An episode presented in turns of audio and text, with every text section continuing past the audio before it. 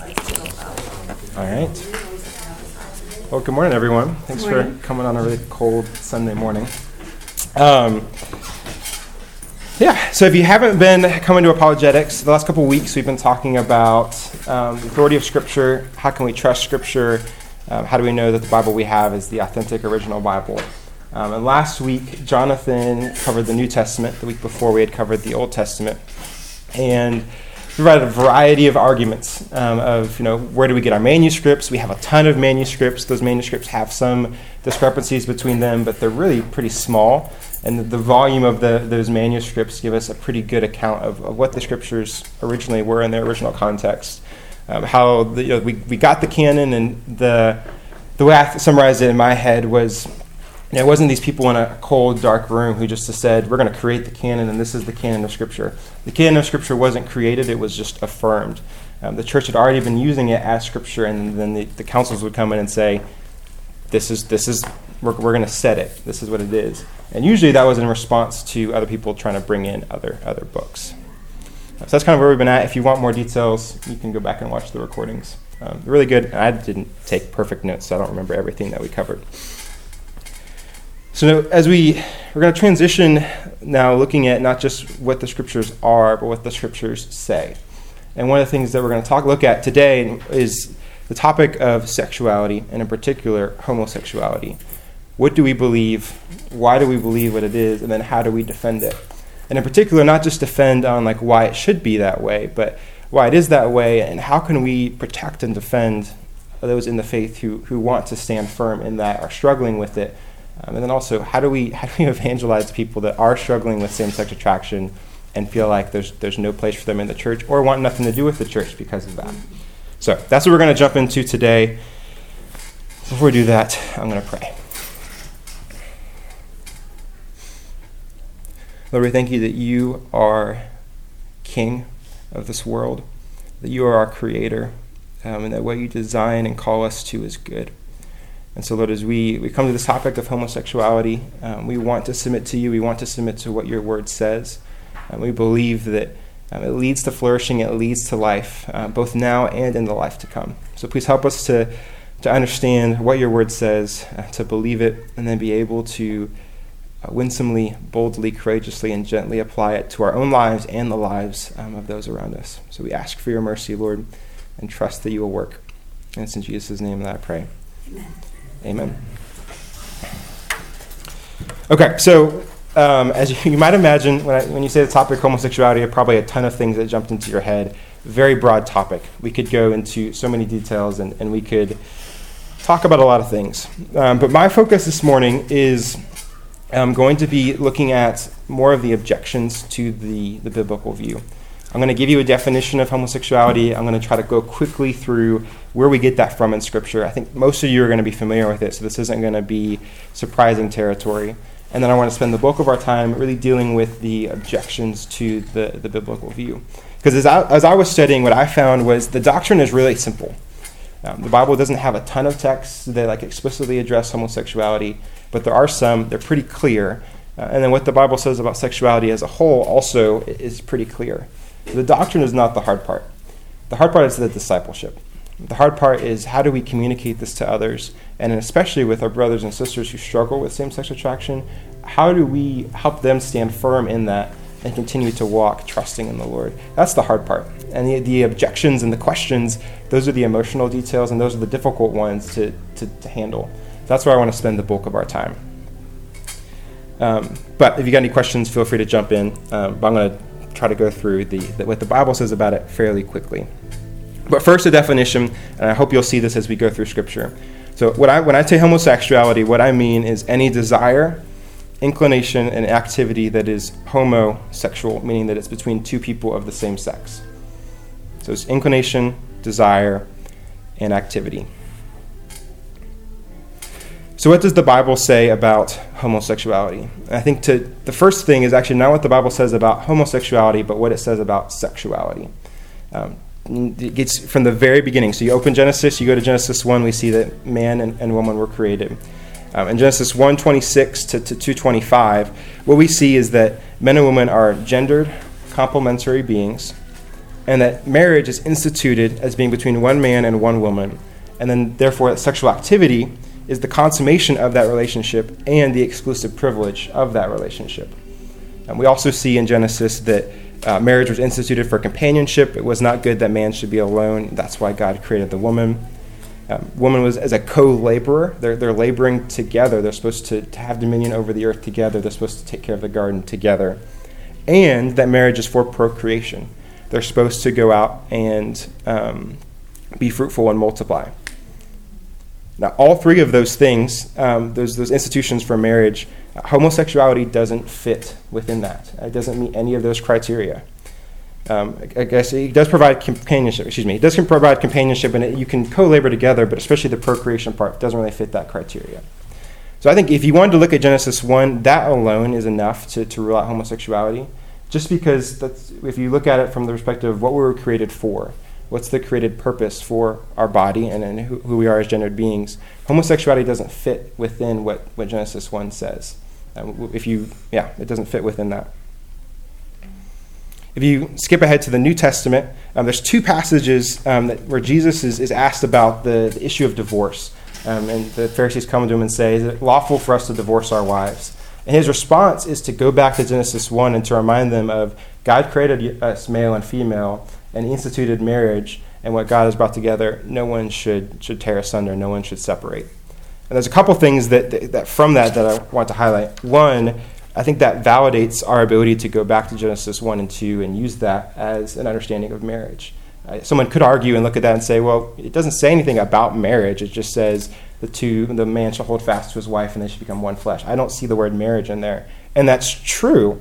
But Jesus goes back and uses that as the grounds and support for his definition of what marriage ought to be. So, because of that, we, we can and we, we should do the same.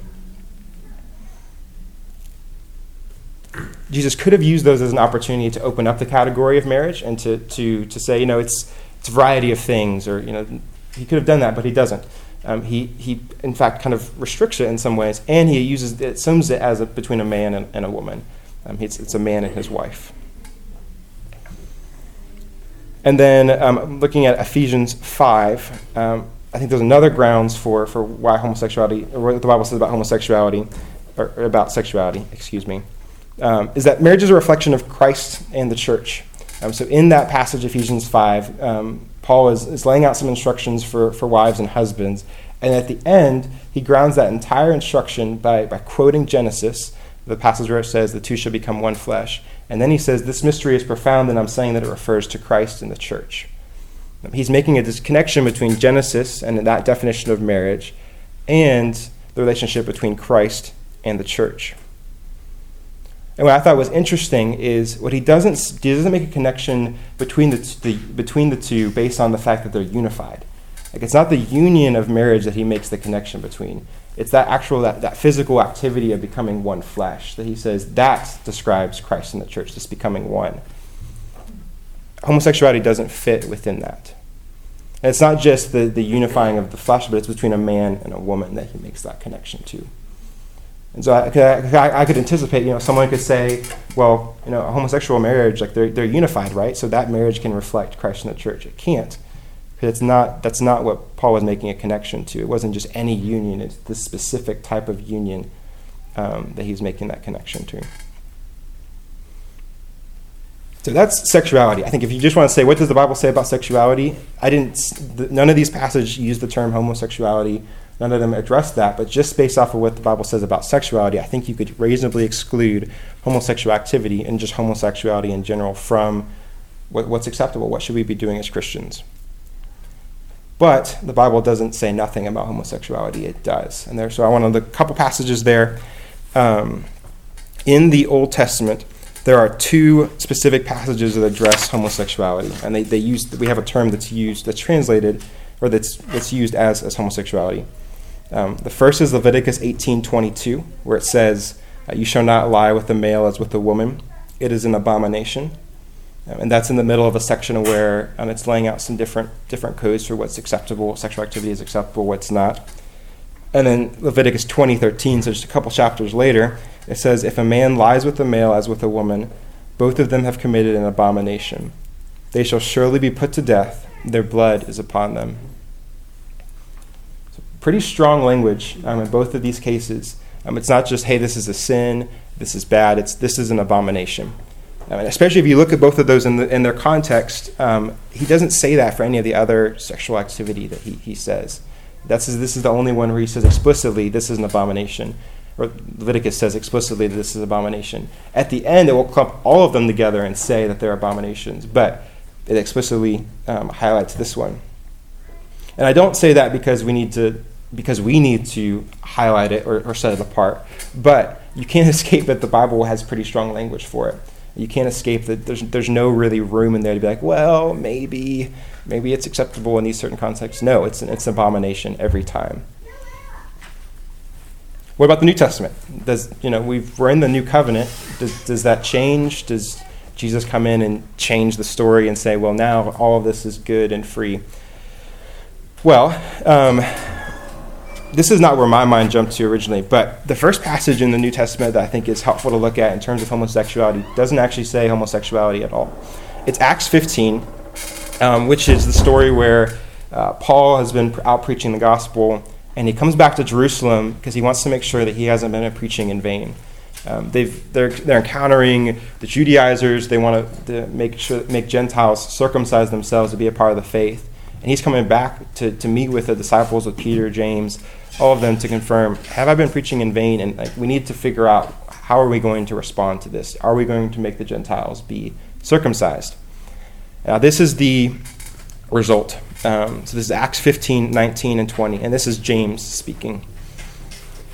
He says, Therefore, my judgment is that we should not trouble those of the Gentiles who turn to God in regards to circumcision. It's my parentheses.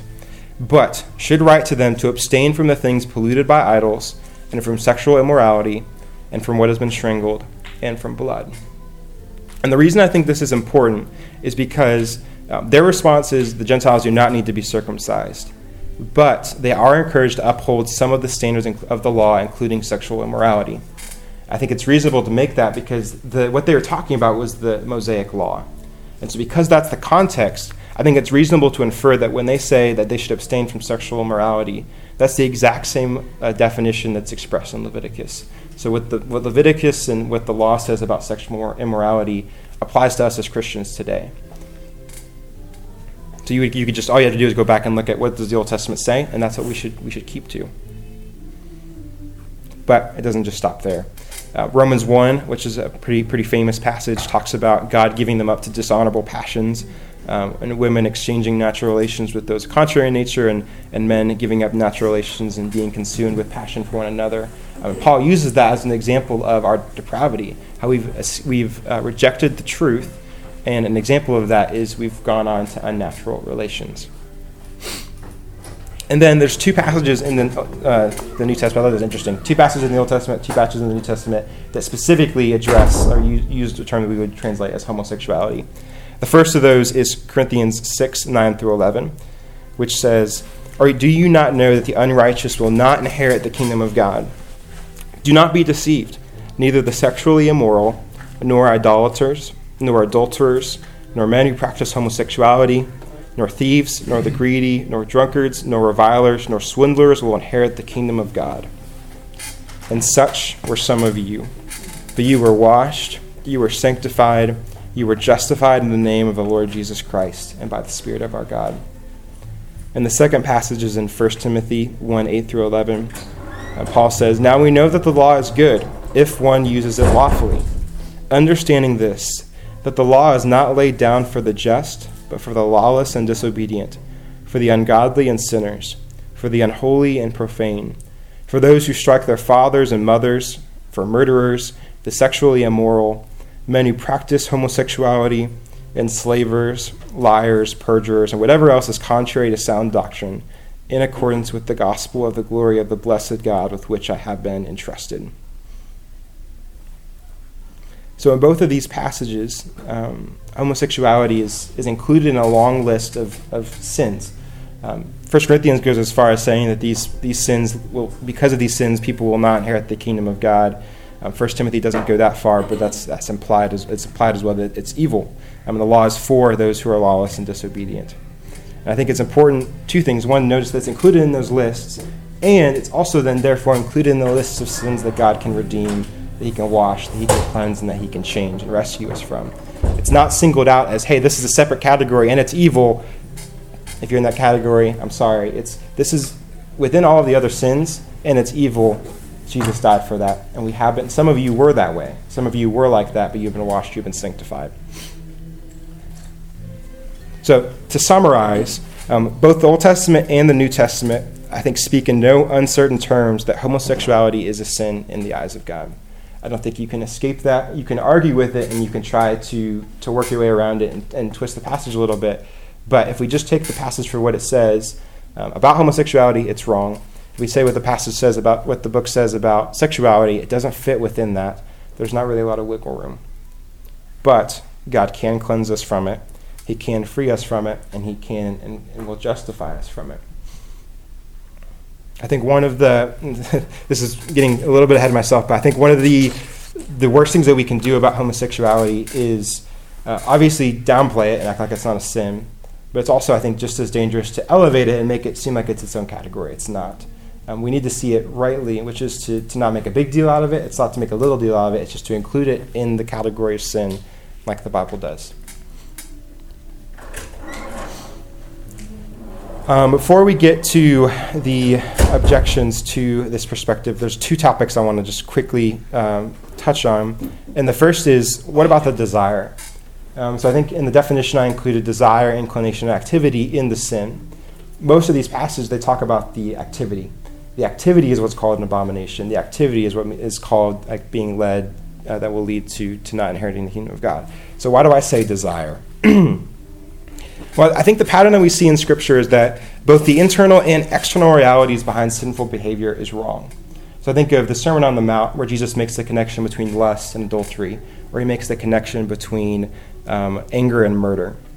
And so I think what this, this leads me to conclude that we are, without Christ, rightly condemned just as much for our thoughts, desires, and inclinations as we are for our behavior.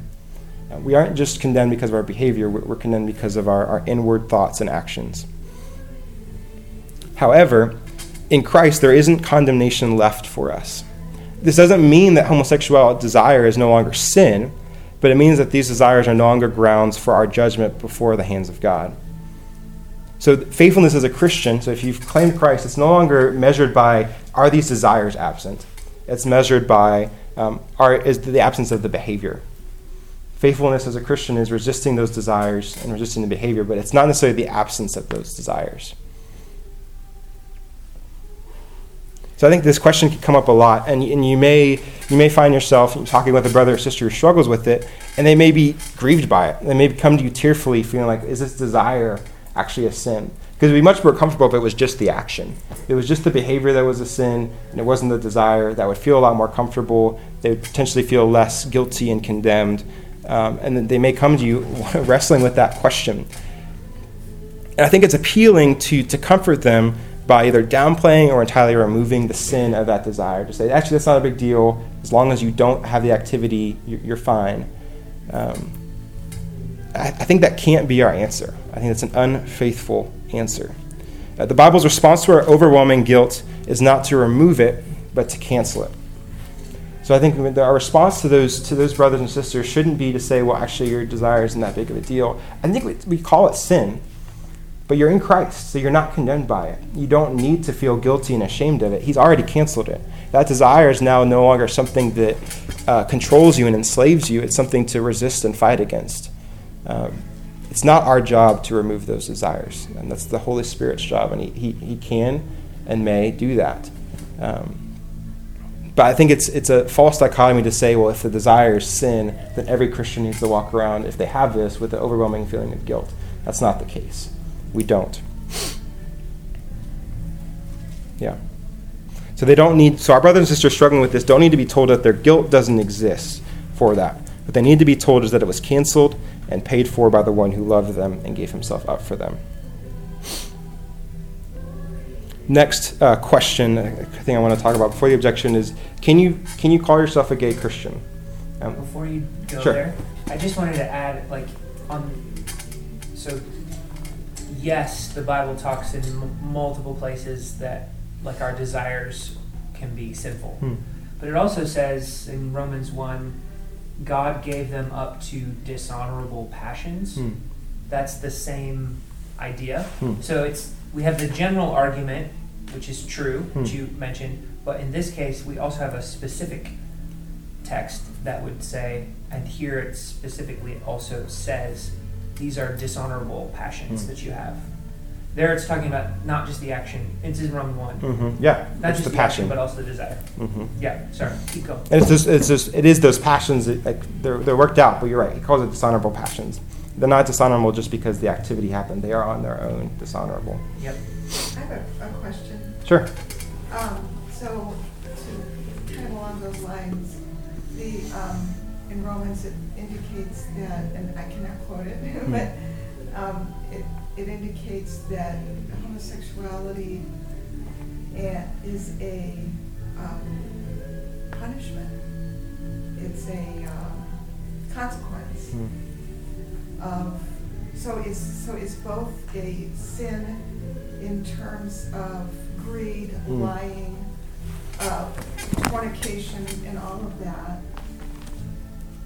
But, but it seems to take on a bigger role, uh, because the, God is giving you over to these, uh, you know, people, over to these passions. Hmm. And I, I believe that that's not necessarily on an individual, ba- like that you, you know, like if it was me, Hmm.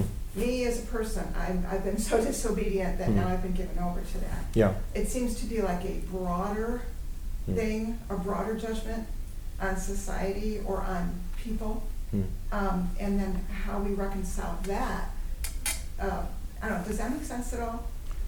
Like, my observation or question? Yeah. Is there something you want to say? I I just heard a, a teaching by Voddie Baucham on that subject, and he said that, that part of the reason that we need to help people get past this is that it, it's proven, and I'm not sure exactly if I, but it's either they end their, or they lose thirty or forty years of their lives by living in that lifestyle. Hmm.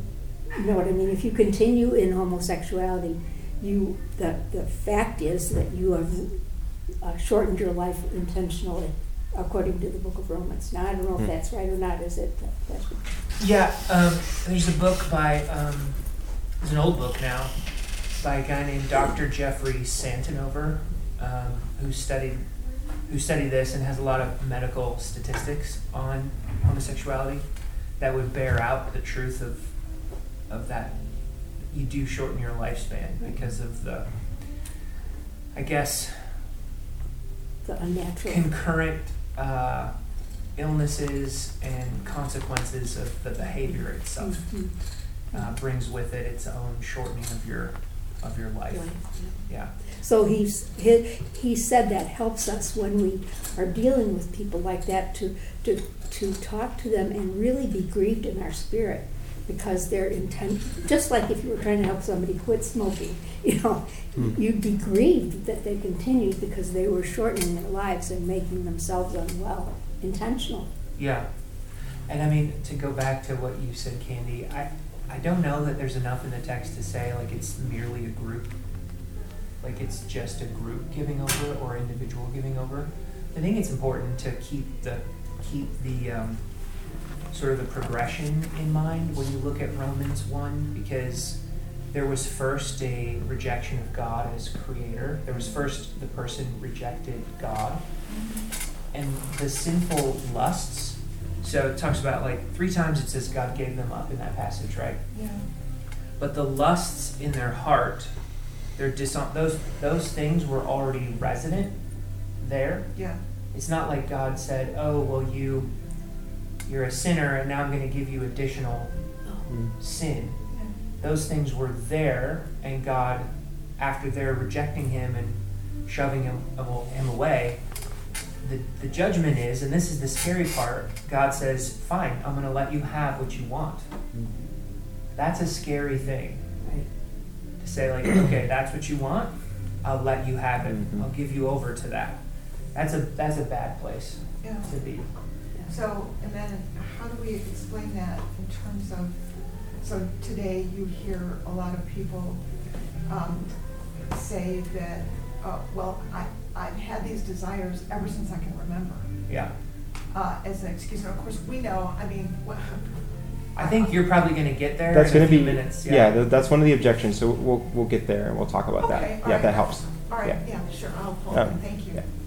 So, uh, uh, walking back in terms of, uh, and I'm, I'm kind of tracking with Candy in terms of, uh, there's also a social or societal judgment aspect Yes. there because of Mm. the sheer economics of, of this, uh, it- it- not, not in terms of money and commerce, but in terms of incentive. So when you, when you incentivize something, you're gonna get more of it. Mhm. When you disincentivize something, you're gonna get less of it.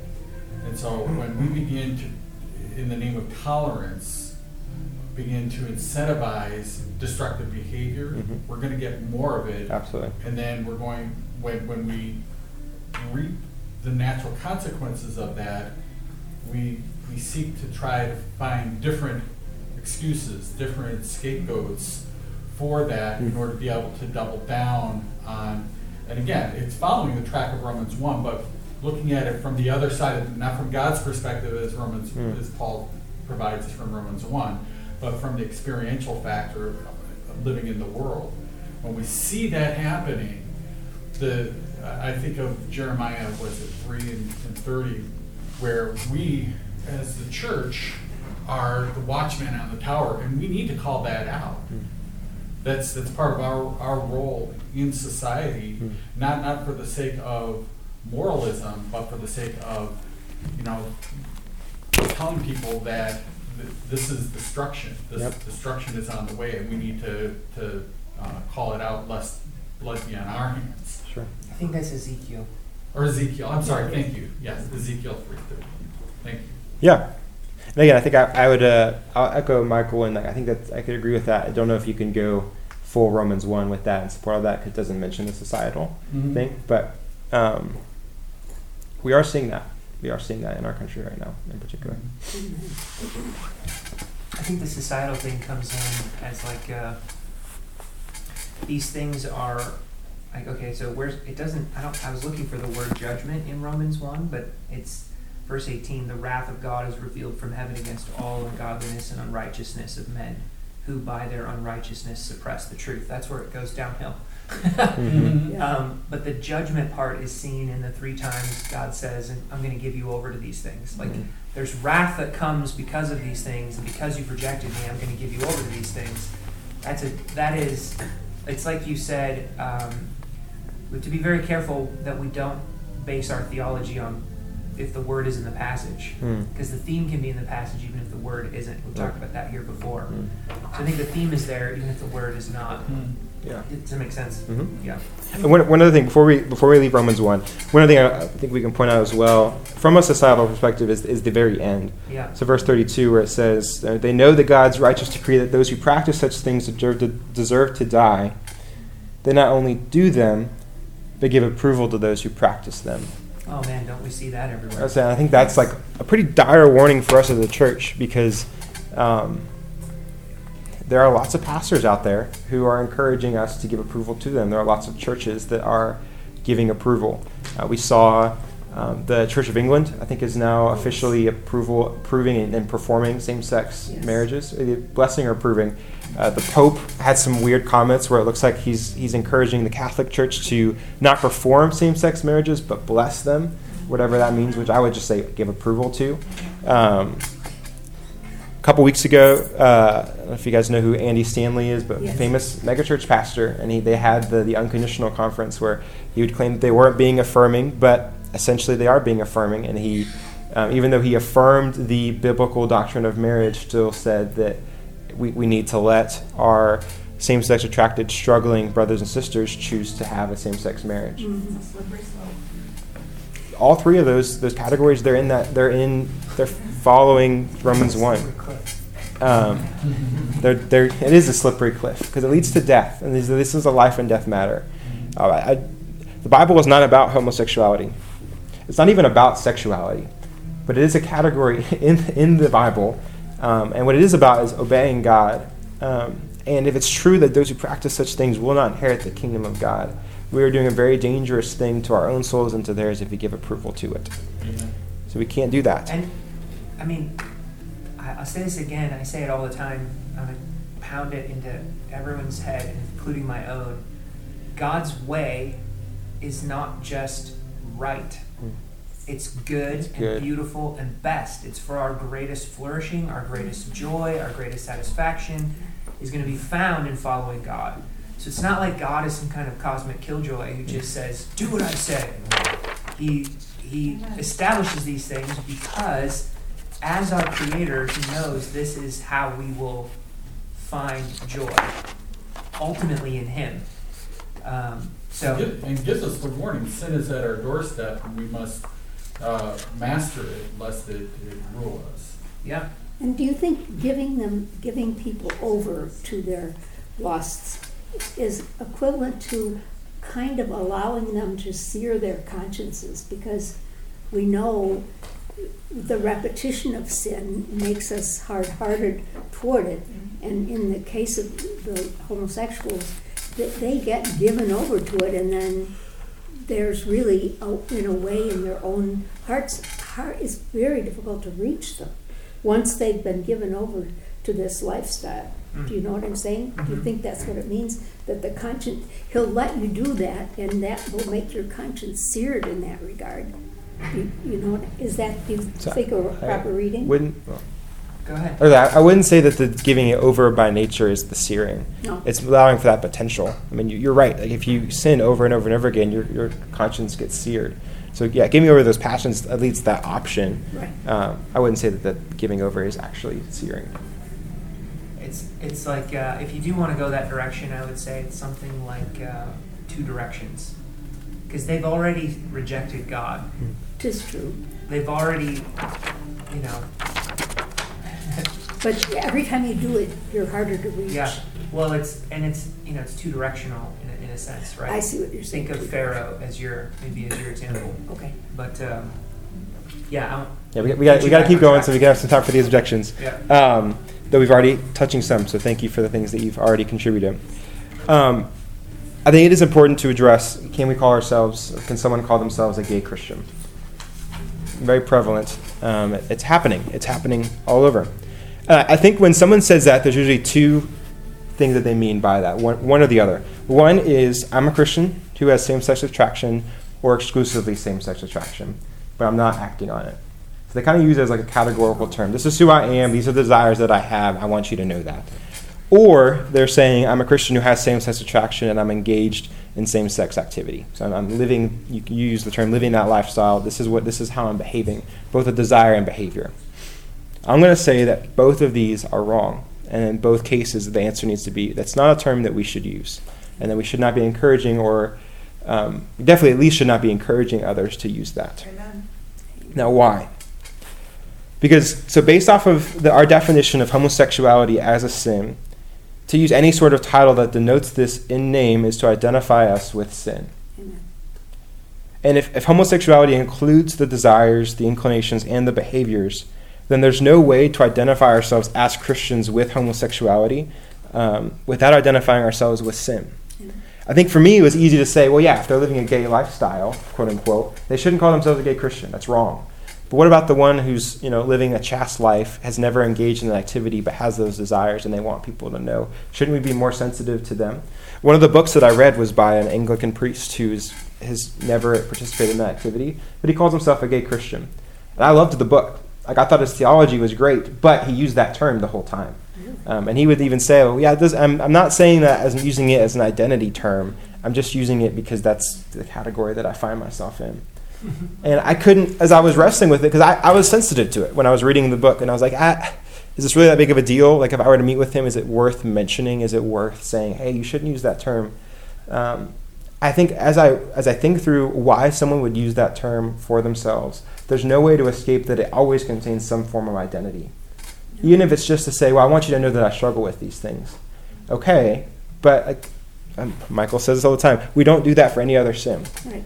Uh, we wouldn't say, well, I, you know, I struggle a lot with pride, so I want you to know I'm a prideful Christian. Right. Or, you know, I struggle a lot with lust, so I want you to know I'm a non-practicing adulterer. Like, we don't we don't do that. I'm a Right. lust Christian. I'm a le- yeah, or less Christian. I'm an angry Because really, I mean, I, the reason I say the, the non-practicing adulterer term is because that's really what they're saying when they're saying I'm gay. I'm a gay Christian. Right. I'm a I am a, yeah. a, a person who has these desires, but I just I don't practice. Um,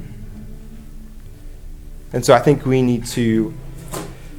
Yeah, I mean, I'm not trying to be a stickler for words. Like they are words, but they carry meaning, um, and it, it matters what that means to. I'll get to you in just a second. Um, matters what it means to them. It matters what it means to other people. It matters what it means to church. We can't just use those terms and act like the meaning doesn't matter.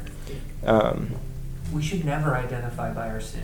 we should never identify by our sin. And for that matter, there should not be any adjective before Christian. Amen. We shouldn't say I'm a black Christian either, or I'm a white Christian, Yeah. or any. There should be no adjectives prior to Christian. hmm That's it. Just It shouldn't be. that's it. Like we're, we're new creations. We're in Christ. Amen. That's that's who we are. Amen. Now, does it mean that, that those things don't matter? Like, does it mean that if someone's black, their, their cultural background doesn't matter and we should just ignore that? No. Does it mean if someone has homosexual uh, struggles that we should just ignore that? No. Like, hopefully, we have people that are discipling them and getting to know them, and they're very aware of their struggles. You don't need the term gay or black to know that. Amen. Um, it just or, or gives it to the whole public. It's Josh. Uh, I was just uh, thinking about what you said earlier about the Bible warns us not to affirm homosexuality. Hmm. I think in some cases, wouldn't using the term gay Christian be a way of affirming that? Mhm. I I think that I think it could be. not only just you know saying I want you to know this is what I struggle with or this is who I am, but also for that person who's using that, or for us to agree with them and use that would be for us to affirm that lifestyle or those that uh, those sins as okay or or you know acceptable. I think so. Um, I think that's true. Only caution I would say is for for so for men like the one the, the off that I read, they wouldn't think that that's what they're doing, um, and it would be difficult. Like you would be, it would be difficult to prove to them that's what it is. So especially so if you were to interact with them, I wouldn't go in and say, "Hey, this is exactly what you're you're doing. Like this is what you're you're affirming." I think what, what we'll have to do is show them how it is affirming, whether it's their intention or not. It may not be what they're hoping to do, and it may not be malicious, but it, it is affirming in some way or another. Um, so the opportunity is to say, hey, like, this is dangerous. It's not safe.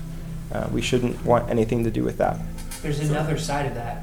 So not only is it implicitly affir- inf- affirming, it's also implicitly diminishing the hope and the power of the gospel. Yes. True. Can we, Because can we get to that one later? Or Okay, just- yes, yeah, sorry. Okay, that's okay.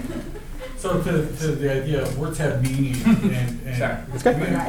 We, we, we under, we understand that, but it, people, I think, have heard it so, so much that we're deaf to it. We're not, we're not catching it. Sure. Yeah. We're, So numb, we're numb to it ourselves a little bit. Payload. You know, it's like a package that gets delivered. It isn't just an innocuous package with Mhm. brown, brown wrapping on it. There's, it's like a duct tape. You know, and no matter how you try to shake it off, Hmm. you know, it just, you know, oh, I'm gonna stick it this and now it's stuck over here.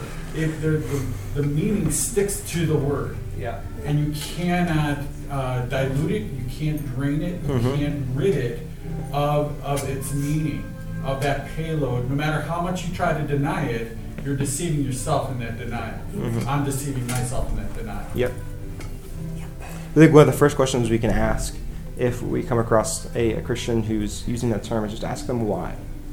Like, why are you using that term? I think if, if we hearing and hearing the why, hopefully they will hear and you will hear that there isn't really a good reason. Like, it will always come down to some form of identification, um, and that's affirming, and it's it's not helpful for them. I think Um, that's great advice too. If you a start with a question and ask why, why. you're gonna find out. You're gonna tease out. Am I dealing with a Mhm. like a militant, you know, actively homosexual person who wants to claim the name of Jesus? Mhm. Or am I dealing with someone who's more like the author who knows it's a sin and doesn't want to have anything to do with it? Yep. Just needs like some tweaking or encouraging, and you know what I mean? Like Right. it's going to help you. Because there's a know, range. There's a massive range. who is this? Who, who am I dealing with? Yes. Really good. Okay. Objections to this and, and questions that we're going to get as we engage with people who, who struggle with this sin. Uh, I've got a, a, a list here. I want to just open up space. if there's objections that you face that you're particularly concerned about or would want to talk about, are, are there any things that you've, questions you faced, arguments that you would like to, to touch on? Let's do Candy's. Which, will you remind me? Uh, Um, yeah, well, I've, I've heard people say to, to me, as people, not just generally, but people I've actually been in conversation with, that, um, you know, well, I, I've struggled with this, Hmm. this, this is how I've always been. Hmm. Um, to, to which, you know, well, I have my responses to that, and I won't go into that. Hmm. But, um, was, wait, was that the one that I was bringing up before? Mhm. Yeah, I think that's, that's, that's that's in the- right. Yeah, basically, so, yeah. Yeah. There, there you go. Okay, so the, the I was I was born this way. This is the way I am, Right. and then that one I think can take a couple different flavors. It could be the that's not fair. I was born this way. How could God make me this way and then not allow me to engage in sexual activity in the way that I want to? It could be the well, I was born this way and God made me this way, so it must be good. Hmm. Um, it could be the. I thought there was a third one, and it just popped out of my head. But those are the couple of ones that like it could be a couple different flavors of like what why they're saying that. And a third, a third one would be, bad things happened to me and it drove me to this, to this behavior. Sure, it could So be. Therefore, I'm a Could be. rather than perpetrator. Yep. Okay, so I'll start with here's I think a, a maybe an unhelpful way to approach that question is to try to prove prove to them that the, they they weren't born that way or they don't have those desires innately. I think that's a waste of time because in some ways it doesn't really matter if they have a gay orientation or if that's the way they were born. They have the desires now, and the the, the response. Well, there's two things. One, it's the same with any other sin. Like from the cradle, we are born with pride we are born with selfishness. Maybe not, we wouldn't say like necessarily lust, but like we've like all of those things we have from a baby, from the time we were born. We, we were born with it. We were born with the sinful nature. Homosexuality fits within that category. So I, I don't think it's worth arguing. Well, you know, wasn't nature? wasn't nurture? Not really that helpful. Well, Okay. comment on that is Sure. that if you begin to deny their experience, what they believe, whether it's, it's real or imagined, Mhm. if you begin to deny their experience, then they will tune you out. It is it is it can be a quick and easy way to end the conversation, which may happen regardless. And like honestly, the fact as soon as you bring up homosexuality as a sin, the conversation might be over right there. So we can't avoid that, but what we can is do is try to avoid setting up those obstacles. And I think regardless, the Bible doesn't um, take parse out every sin and say, well, where did this sin come from? And then now now we'll address it. The response is you have it, it's sin, repent and believe in Christ. And so it doesn't matter if they were born that way. What, what God commands of them, what desires of them, is, is the same. Uh, also, uh, so specifically addressing the, well, God made me this way. We, again, we don't talk about that with any other sin.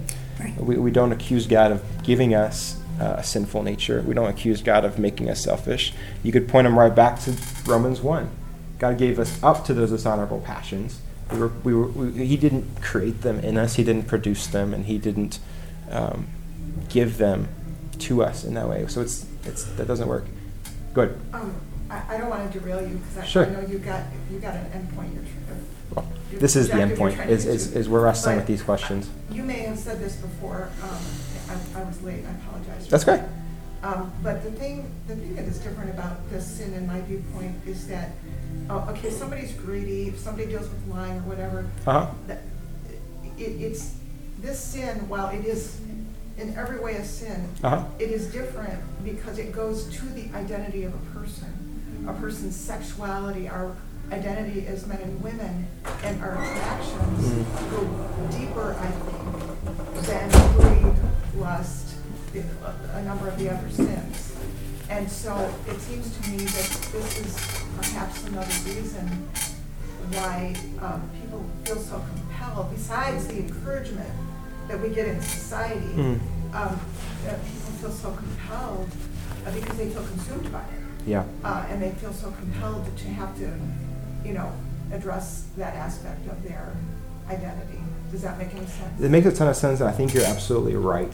And that kind of gets to the well, it's not fair because now Mhm. I don't get to, to act on that. Right. And I think it, it can, it's challenging. Obviously, our genderedness and our sexuality is an important part of who we are. Like I can't under, you can't understand me unless you know that I'm a, a male, I'm a man. That that's true, and yet at the same time, uh, we have to caution ourselves from giving too much to that assumption because our culture has now said, well, whatever is inside of me and my desires and my sexuality is the most important part of me. And part of why they can say it's not fair is because, in their eyes, uh, physical intimacy is the fulfillment of what it means to be human. It's the pinnacle. It's what you reach. Like you've made it. You are now fully human because you've experienced that. Um, and, and it's the highest form of love. And so if you deny them that, you're denying them love, which is not true. It's not. Um, and, and part of the like, sucking out the poison of this argument in them is to help show them that what it means to be human is not fundamentally to be a sexual being. Uh, because Jesus never had sex. He was a gendered being, like he had, he had a gender and he had like the physical parts, but he never engaged in an activity. Um, so it's not fundamental to what it means to be human. He was the fullest human. He is the standard of what we strive for, and that was not something he engaged in. Um, one second, and also I think going back, like um, sexual activity is points to Christ and the church. Uh, it points to that relationship. It points to that, that union that we have with Christ because we're unified with Him. Once we get to heaven, that, that's not going to exist anymore. We're, we're, they're not going to be given in marriage, Jesus said, because we will be with our bridegroom. That the wedding feast will have happened, we will be with Him. And so it's as we, we wrestle with the it's not fair, it's the pointing them to um, the Bible's not just denying you this activity, um, it's also offering something better. And the reason you this is so hard for you is because this is what we as a culture have centered upon as the highest thing. And we have to shift that focus. Otherwise, yeah, I mean, if, it, if that is if that is the highest form of, of human fulfillment, if that is the highest form of love, then it is unfair. But that's a faulty premise. That's so good. I think you're 100% right. I think that much of what you're saying, Candy, is driven not actually by the Bible, but more by the culture. Yes, I agree. And the, the uniqueness of sexual sin, I mean, according to the Bible, is that all other sin, this is the only one that you're, like, you're sinning against your own body, the Mm. Bible says, right? So, but you're right. I love what you said and how you framed that. Um, it's 100% right. I would just add, too, like, to go back what you said earlier, which I thought was really good.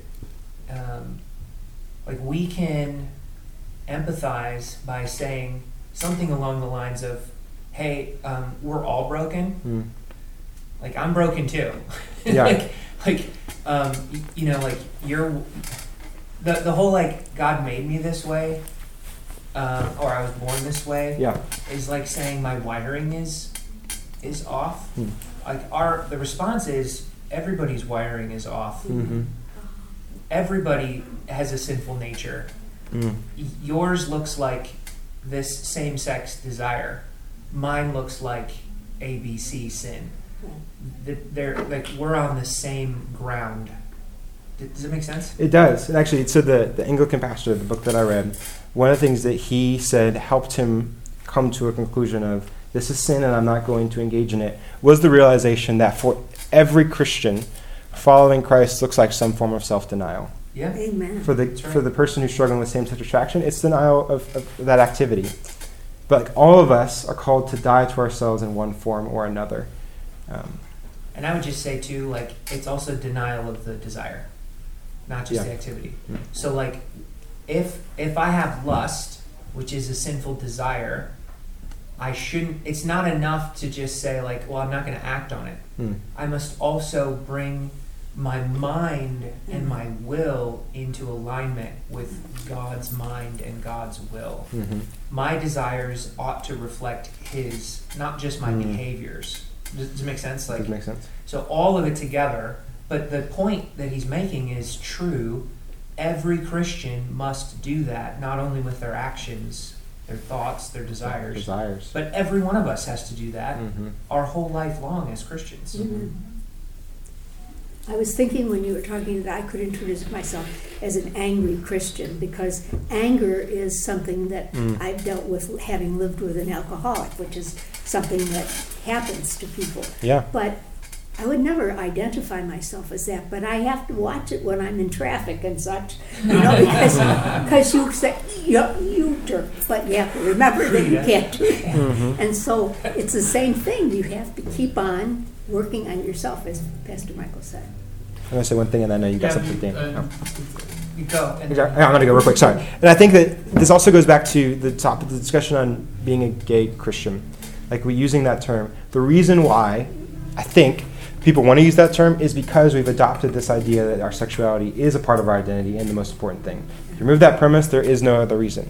Now, if we start saying uh, our anger is like our emotions are the most important part of who we are, then it would start. People might start to use angry Christian, Right. but you don't have that premise. It doesn't make sense. So, so the, the root of, of, of this today, I'll try to be brief, uh, with, with the, the notion of, again, denying God, Mhm. we replace, we, we don't, we no longer live in a vacuum, we replace God. So Hmm. we replace God in essence in terms of origins with natural selection. Hmm. Um, and the idea of survival of the fittest is predicated on uh, being more successful in Mm. sexual, you know, uh, procreation and so Mm. forth. Uh, now, homosexuality obviously is a deviation of that. Nevertheless, because of the emphasis on sexuality, sexual expression within the natural selection, then that is how it finds its its entrenchment. So if we get into the etymology of sin, we always come back to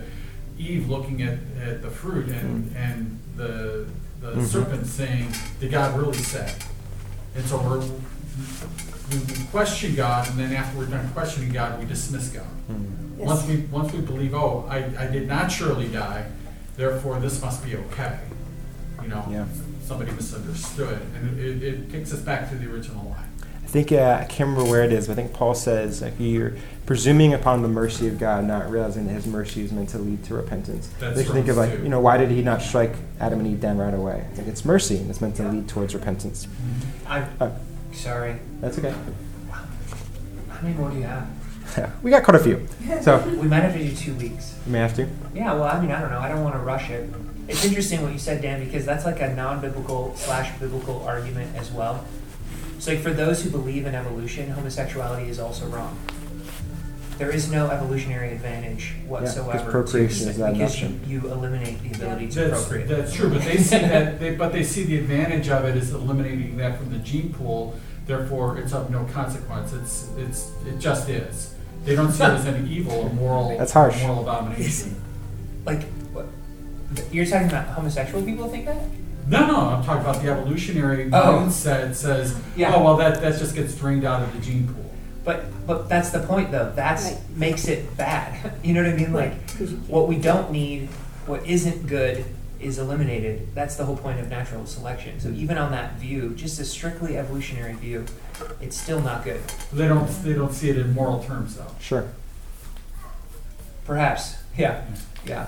But then it's also a biblical argument because even Paul will say they give up natural relations for what is contrary to nature. So Right. he is also pointing to like what should be according to nature. hmm Anyway, Right. sorry, carry on, It's- next argument. There's consistency, but it's corruption. Yeah. Avi, did you have a question? No. Did, Avi, did you have a question? Oh, me? Yeah. Oh, well, I was just going to say that God didn't make us bad. He made us good. And Hmm. it was humans' choice to be bad. Yeah, the Yeah. fall is a result of our mess up. Mhm. Yeah. And then we were given up to this honorable passion. That's right. Yeah. You think we're going to do two weeks? I don't know. How many do you have left? Uh, four. Okay. Four-ish. We've got. You could stretch it for 15 minutes, maybe. Okay. If we're all quiet. Uh, I'll, I'll try to, to go through these ones a little bit. I mean, a lot of these overlap because they're really connected. Um, what I, one more thing I want to say on the "it's not fair" is just remind us of like, what is the Bible's definition of love. So even if you don't want to go as far, like, okay, so we can't say that love is the highest pinnacle of what it means to be human. But let's just say, for for our sake of argument, we were, we were to concede that point. Regardless, what the Bible says about love is not that it's the highest form of love is physical intimacy, it's God's love for us. And this is love, not that we love God, but He sent His Son to be the propitiation for the world. So even if they want to say, well, to be human is to experience love, and so we need to experience love, great. God's love is what, is what you need. Mm. It doesn't replace the physical intimacy. Sure, it doesn't. The, the argument is not that, well, if you just have God, then it's the same as physical intimacy and you're good to go. It's not. It doesn't replace it, um, but rather that love is better and it's sufficient. Our, our, our call to them and our encouragement is it's, it's enough. It will be enough. It will sustain you. That is the love that you need. Um, I've already uh, circled on this a couple times, but there's nothing that God denies us and calls us to to uh, abstain from that He does not offer a better alternative for. I think of the passage. I think it's in Mark where Jesus says, you know, there's not one who will leave uh, house and, and wife and father and mother who will not receive a hundredfold. Um, don't have it memorized, so I don't remember. But uh, the I think the principle there is like he's not calling us just to give up everything and then get nothing. Like we give up everything and we will reap more.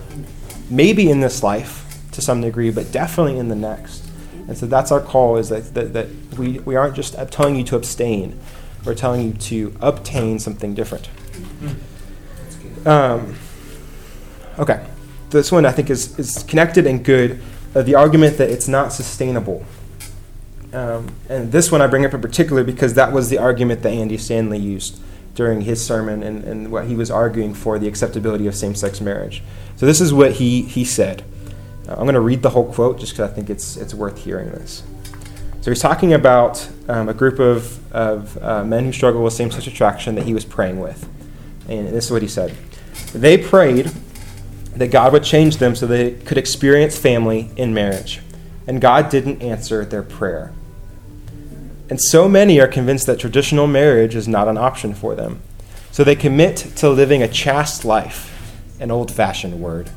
And for many men and women who put their faith in Christ, they just decide okay, I'm going to buckle down, I'm going to bear down, I'm going to be going in by myself, I'm not going to have a family, I'm just going to be sexually pure. And many do that for long seasons of time. And for some, it's their whole life. But for many, that is not sustainable. And so they choose a same sex marriage not because they are convinced that it's biblical, they read the same Bible we do.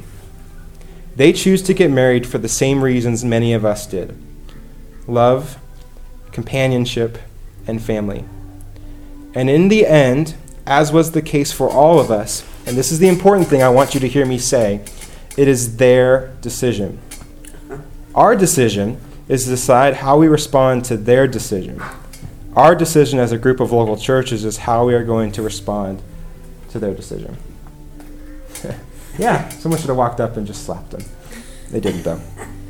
Um, it's sad. It is. It's It's sad. infuriating. It is a little bit infuriating. So I, I thought this was very good and also made me more angry. So do any of you know who Sam Allberry is? Yeah. Yeah. Okay, so he wrote a response to this, and this is what he said.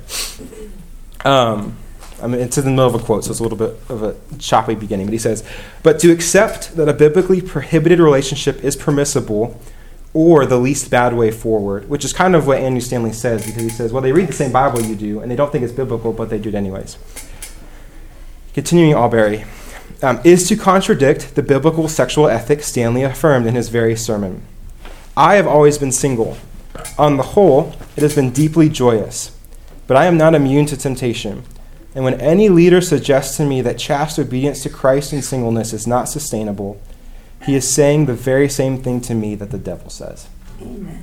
That's right. Amen. which is true. Amen. And also, I almost teared up a little bit. It's like sad Because we have pastors who are encouraging and giving approval to these things. And yes, this is a hard topic. Yes, many, many people who are Christians struggling with same sex attraction or people with same sex attraction who want to become Christians, they do so tearfully. It's painful. There are long nights of loneliness. This is not a simple thing. However, the response to that never can be to say, well, actually, that's not a big deal. Like the pain that they're experiencing now of, of wrestling with that desire and having the, their desires go unfulfilled is nothing compared to what they will experience in judgment. That's so true. Um, and to, and also just like who who wants to be a mouthpiece for Satan? Like to be to, to affirm to affirm this to say it's not a big deal, Um, to to say that it's not sustainable, that's the exact same thing that Satan would have us believe. Saying God is not, Christ is not faithful. Right, Christ is not enough. Because because Stanley doesn't say this, but doesn't realize what he's saying is God hasn't given us enough. Um, I've been thinking about this because Michael mentioned it in men's ministry, but um, is it First or Second Corinthians nine eight. Second. Uh, second, and God is able to make all grace abound to you, so that having all sufficiency at all things at all times may abound in every good work. Basically, Stanley's saying that that verse doesn't exist or it's not true. And And it- he it- doesn't know that, but he is. Is this where you're going to talk about how it diminishes the work of Christ as well? Yes, but if you wanted to riff off it, go ahead. No, no, you. you I'm gonna, I'll, I'll let you. I'll let you. I'll let you go Okay. off that. But. I'll go back to what I. This is like you can expose the the um, fallacy of these so many of these arguments by just putting it through this filter. Would we say this about any other sin? What- Like purity in my marriage is just not sustainable. So I'm gonna I'm, I'm gonna go ahead and have I'm gonna have an affair. Cause you know, like remaining faithful to Sarah is just not sustainable. And that is an argument people and then make. For another leader Um, to say, but- It is. But we see immediately, like, no. It's stupid. Most, like, reasonable Christians would be like, uh, no. Like, immediately, like, no. Like, Yeah. no. Yeah. And, and so then you have to start asking, like, well, why? Why would you say this? Like, why would you? I can't think of any other reason than to want to scratch where people itch to please the, their his audience. Do, do you know what I mean? Like, Yeah. I can't think of it because he's not looking to please God here. Mm-mm. Um, but man, that like, hey, you're the mouth of the devil. That's like, Well, and I would just maybe say, I think these people do think they're pleasing God. oh, But the reason they do that is because they have accepted the world's definition of love. amen. God is love. We should be loving all people. So if I'm supposed to be loving all people and God is love, I need to be affirming of them. So they, they don't, yeah. So something They're similar convinced that's that they're right. emerging today is with, with pedophilia. Yeah, oh, and yeah. minor attracted persons and so forth. The idea of, you know, I'm hot under the collar right now because for Stanley to say, well, that's their decision. Our decision is how, excuse me, no. Full stop right there. yeah. How dare you not only consign them and whoever is the other person in that relationship to who knows what kind of cosmic judgment, not to mention misery that, that may mm-hmm. await them down the road. How, how can you, as one who has been entrusted with the authority to be able to bring forth the truth, compromise and so dilute that? That is abominable. Yeah, it is. Jesus said that it'd be better for you if a millstone were hung around your neck and you were thrown into the sea. Amen. Okay, Uh, so yeah. yesterday, um, Sure. Pastor Rob had a, um, a, a seminar on sexuality, Mhm. and he was saying how he um, talked to three youth in youth ministry, youth ministry days who were struggling with same-sex attraction, and Yeah. everyone was affirming them on that, and because and saying this is how you are, this is who you are, and that they all had suicidal thoughts because this is not what they wanted to be. They were that was a Mhm. struggle, and so people Yeah. were not giving them. I think these people thought they were helping them and Right. affirming them that, but they didn't want that. They wanted help and Yeah. encouragement out of it. And so he- he's like, you know, you're not helping people by affirming that. yeah, and Yeah, now that's which- been twisted too because, broadly speaking, our culture is saying if you don't affirm someone, they're going to have. Amen. It, so now it's been flipped, right? Right. So that argument, which is true, has been sort of plastered over or covered over um, at, by our current cultural situation. Yeah. And I, I think both of those things can be true, which I think emphasizes the need to come to each person as they are, ask questions. Kind of, I mean, what, my, what Stephen was talking about last week, so that you would know how to answer each person. Like, we need to understand: are they the person who really wants to wants to fight against this and wants to strive for holiness? Then we need to have us. We need to respond in that way. If they're not, then we have a different response.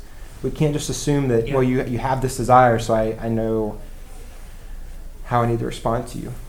Like, yeah, I've But you Yes. know, all, every Christian who is called to follow the Lord has a hard thing in, at least one, at least one. hard thing in their lives Sure. they wouldn't have picked.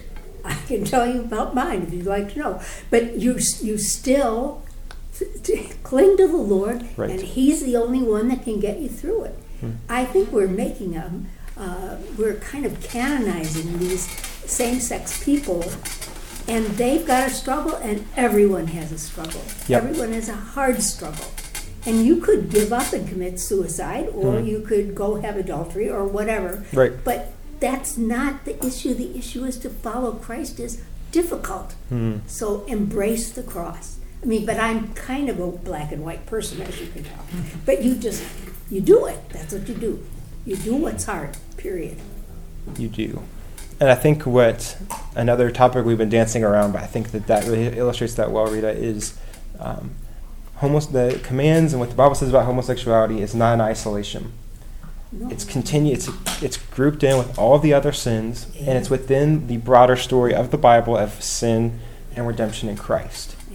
And so we are not doing anyone any favors if we either ourselves initiate or agree with this framework of well we need to address homosexuality on its own and just like let's just talk about that. Like no i think what we can what's better is to try to bring that into the whole story. How does it fit?